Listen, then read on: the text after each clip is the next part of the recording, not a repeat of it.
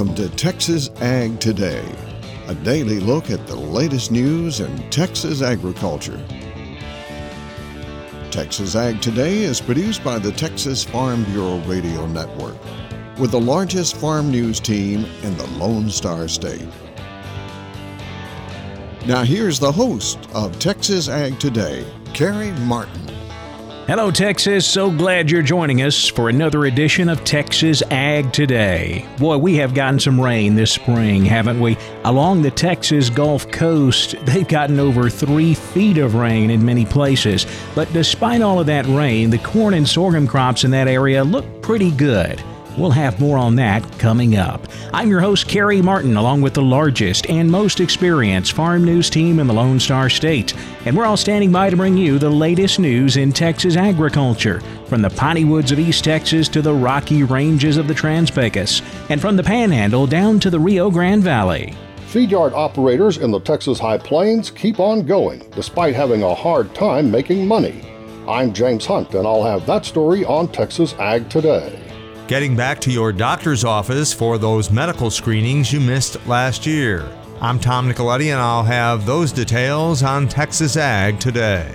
Wet weather continues across the rolling plains, and it's bringing challenges to farmers this spring. Hello, I'm Barry Mahler, and I have an update in my report from North Central Texas. We'll have those stories, plus Texas wildlife news, and a complete look at the markets, all coming up. Despite heavy spring rainfall along the Texas Gulf Coast this year, the corn and sorghum crops there are looking surprisingly good. Jessica Domel has the story. Corn and grain sorghum are looking good along the upper Gulf Coast, but Texas farmers should still be on the lookout for pests and disease that may be lingering after recent wet weather. Eleanor Oftenkamp, field sales agronomist for Pioneer, joins us with more we got anywhere from 25 to 45 inches of rain the month of May. Depending on where you're at and whether you're on the high side or the low side of the field, things are looking fairly good for being essentially drowned out. Our biggest struggles now are nitrogen deficiencies, corn that just plain drowned it out, and also disease pressure. But all in all, things are progressing along great, and we're looking to have a pretty good crop in front of us. Oftenkamp says the corn in her coverage area right now is anywhere from late dough to dent stage. She says some of that corn could need a late fungicide application due to southern rust. That would be probably my number one concern, especially in maybe the wet spots that you haven't been able to scout lately. Make sure that we're keeping kind of disease top of mind. We're to the point where there's not a whole lot we can do in terms of, you know, nutrients or nitrogen, either the plant at the tail end of using it or there's not enough time to get something, have the plant take it up. Grain sorghum growers in the upper Gulf Coast area should also watch for midge. There have also been a few reports of sugarcane aphids. I've ran into a few small colonies, nothing that we've sprayed for quite yet, but I'm sure depending on what the weather forecast looks like, we just need to, you know, not let those go out of our mind. Anthracnose, where sorghum has sat in water, might tend to pop up. And then headworms and those kind of things at this stage in the season are always important to keep monitoring as well. That was Eleanor Oftenkamp, pioneer agronomist. For the Texas Farm Bureau Radio Network, I'm Jessica Domel. Feed yard operators in the Texas High Plains keep on going despite having a hard time making money this spring. James Hunt reports from the Panhandle. Prices for fed cattle appear to be receiving the annual bump that typically occurs during grilling season. Brady Miller of Texas Cattle Feeders Association says cash prices received by Texas High Plains feed yards were around $122 per hundredweight last week, about 2 to $3 higher than the week before. However, Miller says at least on a cash basis, area feed yards are still operating below break evens, and the already significant per head losses may be growing in the months to come. Today, many of these closeouts are probably going to be looking at about a $100 loss as cattle coming out of the feed yards today. For cattle that are going into the feed yards, that loss looks to be even a little greater. We're probably looking at a couple hundred dollar loss if you're putting an animal on feed today. We've talked about the strain livestock producers are experiencing from high feed cost, but Miller says feed yards are also under pressure from feeder cattle prices, which have been climbing in part due to the drought. In the Texas Panhandle, yes, we have seen some rain here over the last 45 days, 60 days. But if you go west of the Texas Panhandle, you go into Arizona, you go into California, as we've been watching the news, those those guys are in severe drought, and they've been liquidating lots of their cattle as well. So the feeder price, feeder markets have been increasing, and we'll continue to see that, I think, throughout. Despite the difficulties, Miller says cattle feeders remain optimistic, and the hope is things will turn around by the fourth quarter of this year. And here's an encouraging note to close on. Miller says the long standing backlog of cattle in area feed yards is diminishing as workers return to packing plants. With the packers' willingness to improve their pay for getting these employees to work, we've seen improved daily packer harvest numbers. I'm James Hunt on the Texas Farm Bureau Radio Network. It's time to get back on schedule with doctor visits after the past year's COVID lockdown. Tom Nicoletti talks with a Waco doctor about the importance of post COVID medical screenings. In our Waco studio today is Waco physician Dr. James Sharp. And today, Doctor, uh, we're going to talk about the fact that even though the coronavirus pandemic and the issues surrounding uh, COVID 19 are still present uh, across the country, but certainly uh, much more manageable at this time compared to uh, just a few months ago and certainly a year ago when a lot of people uh, did not go to see uh, either yourself or other doctors, uh, specialists, and uh, their family doctors for a number of reasons that they should have. And your advice now is that they need to get in and, and get those colonoscopies or go to their dermatologist, check on the possibility of, of various ailments. That's right. Although the listeners can't tell this from their vantage point, I suppose. I just want to make a comment. It's great to be back in the studio. I think it's been, what, something like 15 months since you and I actually sat face to face. We've been doing the previous shows by telephone calls. And, and this is part of the fact that the COVID pandemic has largely been put under control as our state is opened back up. People are eating out more and in a little bit more crowded environments. And I, I think we've done extremely well with this. It's been a real struggle, but I, I think people have shown the ability to take care of themselves. And when they're given enough information,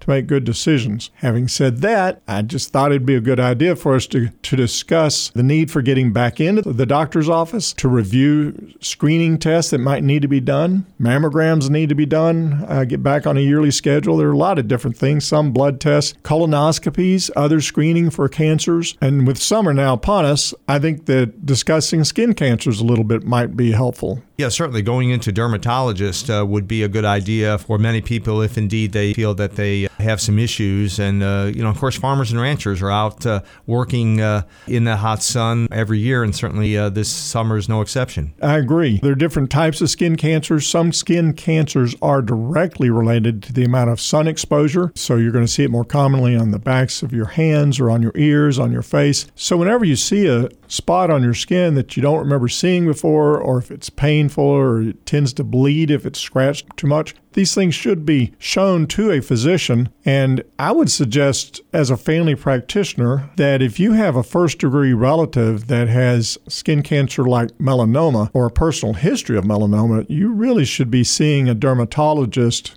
probably once a year for a very good skin cancer screening. That is Waco physician Dr. James Sharp.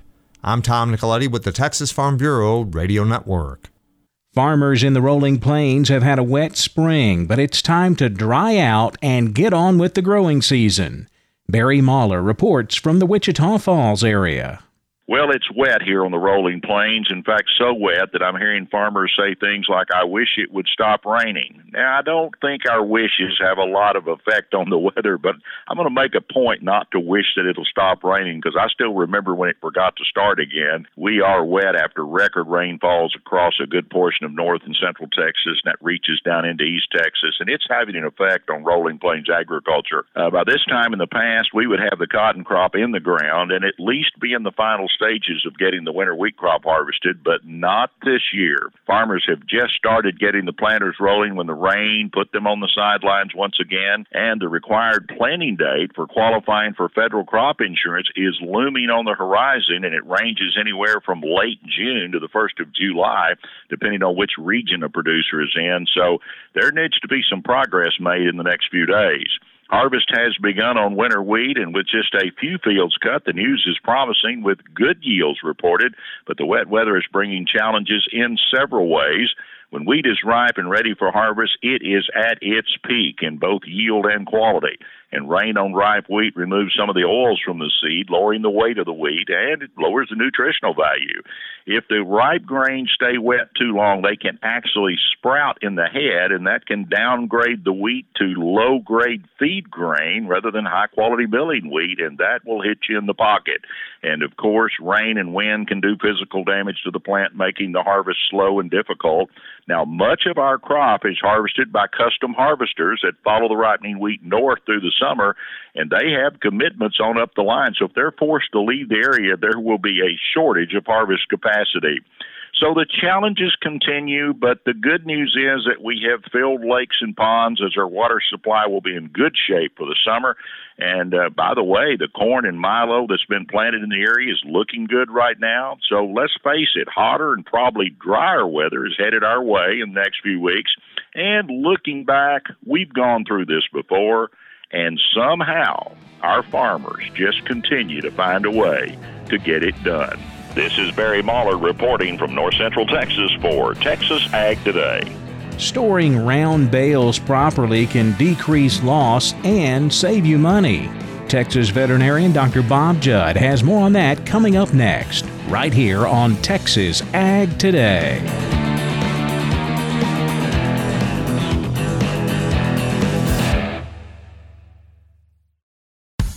Texas Farm Bureau Insurance has protected fellow Texans with auto, home, health, and life insurance since 1952.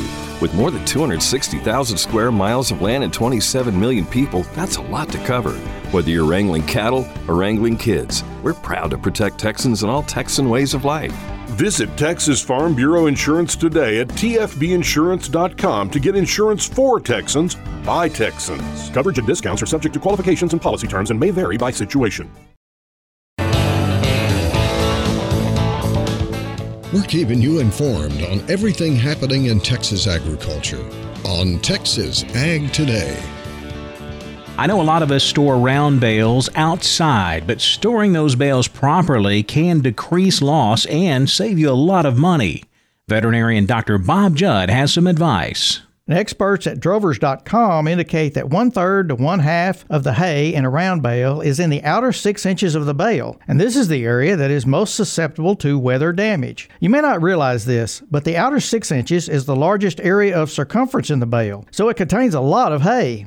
Storing round bales outside can lead to losses of 25%, so in reality, the bale actually costs 25% more than you paid for it if you lose 25% of the hay due to weather damage. If you can store your hay indoors, it is worth the trouble to do so, as you may likely pay for a barn over the years with the savings in hay cost. However, if that is impossible, increasing the density of the bales helps to decrease moisture absorption, and the minimum density should be 10 pounds of hay per cubic foot. It is a good idea to cover round bales that are stored outside with plastic or canvas and do not stack bales unless all of them will be covered. Weathering can reduce the quality and digestibility of the hay. Plastic wrap, net wrap, or tarps can be used to decrease hay damage and save more hay. The next best option to a barn is storing the round bales on a 6 inch rock base so the area will drain well and minimize spoilage at the bottom of the bale. Ground contact with the bale is a major cause of hay loss, and water can even wick up into the bale. If you cannot use crushed rock as a base, you can use discarded pallets, fence posts, or railroad ties to keep the hay off the ground. Always stack bales end to end to decrease exposure of the end of the bale to the weather. Use at least three feet of spacing between rows of bales and orient the rows in a north to south direction for drying. I'm veterinarian Dr. Bob Judd. This is the Texas Farm Bureau Radio Network. Texas bat pups face several threats this spring. Jessica Domel explains in today's Wildlife Report. In the coming weeks, we'll see bat populations grow by about 50% in Texas. That's because it is currently bat maternity season. Female bats have been building roosts, having their babies, which are called pups, flying out to forage for them and then coming back home to nurse. Dr. Nate Fuller, bat biologist for the Texas Parks and Wildlife Department, says bat pups are small when they're first born, weighing about a gram or two, and they face a number of threats. If you look at a big cluster of bats on the ceiling, they're constantly jostling around and fighting for position and squeaking at each other and biting each other and just being all around kind of rude. Pups will get dislodged often and flop down onto the ground. Sometimes the pup will land on the ground and let out these distress calls, and the mother will hear it and go down and pick up the pup and bring it back home. Other times, this will go unnoticed or the mom can't find the pup or whatever and the pup is laying on the bottom of the cave there are what are called dermestid beetles they're basically flesh eating beetles that wait for something to flop down to the bottom of the cave they'll come and they eat the pup that's laying on the ground when bat pups are learning how to fly in mid July, they may fall on the cave floor and may also die. Fuller says that's why oftentimes carnivores will hang out near bat roosts there's a lot of danger involved. And that's why I said earlier that when the pups become volant, the colony size increases by about 50%. I didn't say 100%. The colony size doesn't double because while maybe a lot of the mothers have had their pups, not all of the pups are going to survive. An awful lot of them don't make it. That was Dr. Nate Fuller, a biologist for the Texas Parks and Wildlife Department. For the Texas Farm Bureau Radio Network, I'm Jessica Domel. We have seen a lot of volatility in the corn market over the last several trading sessions, so how did things shake out on Tuesday? Jessica will be back with a complete look at all of the markets coming up next. Keep it right here on Texas Ag Today.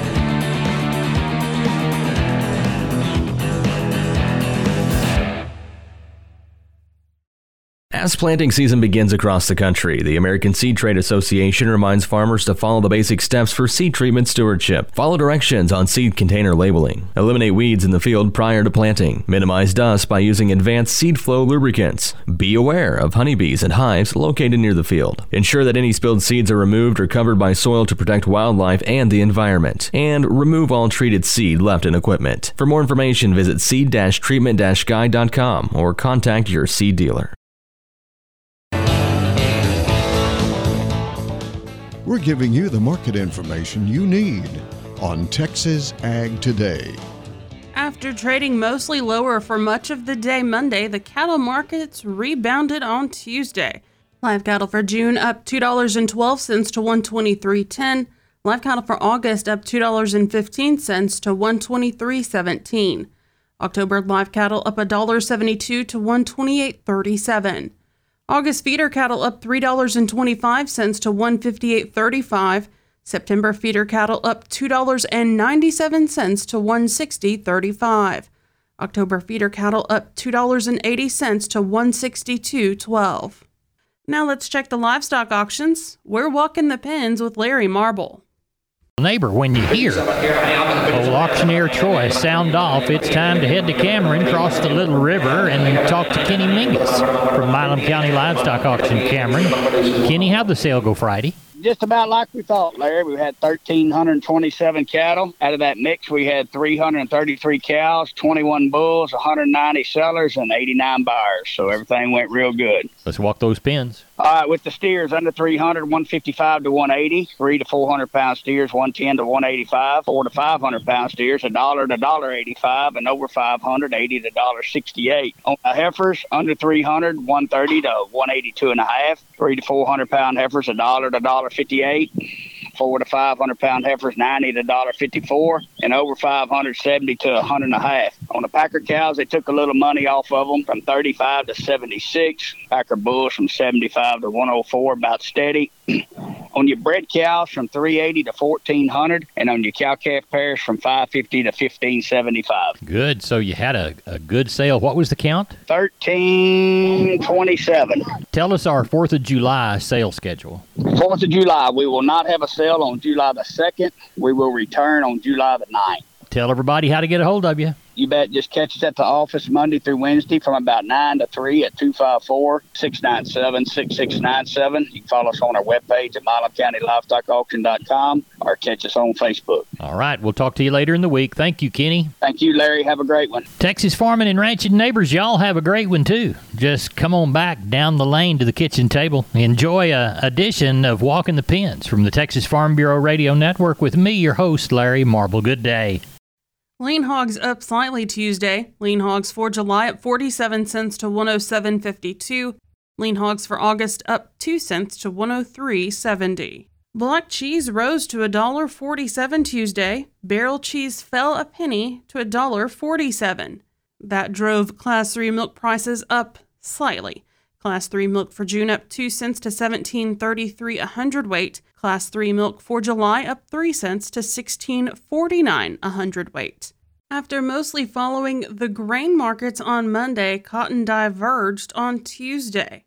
Cotton for July up 13 points to 84.22. Cotton for October up 60 points to 86.56. Cotton for December up 45 points to 85.63.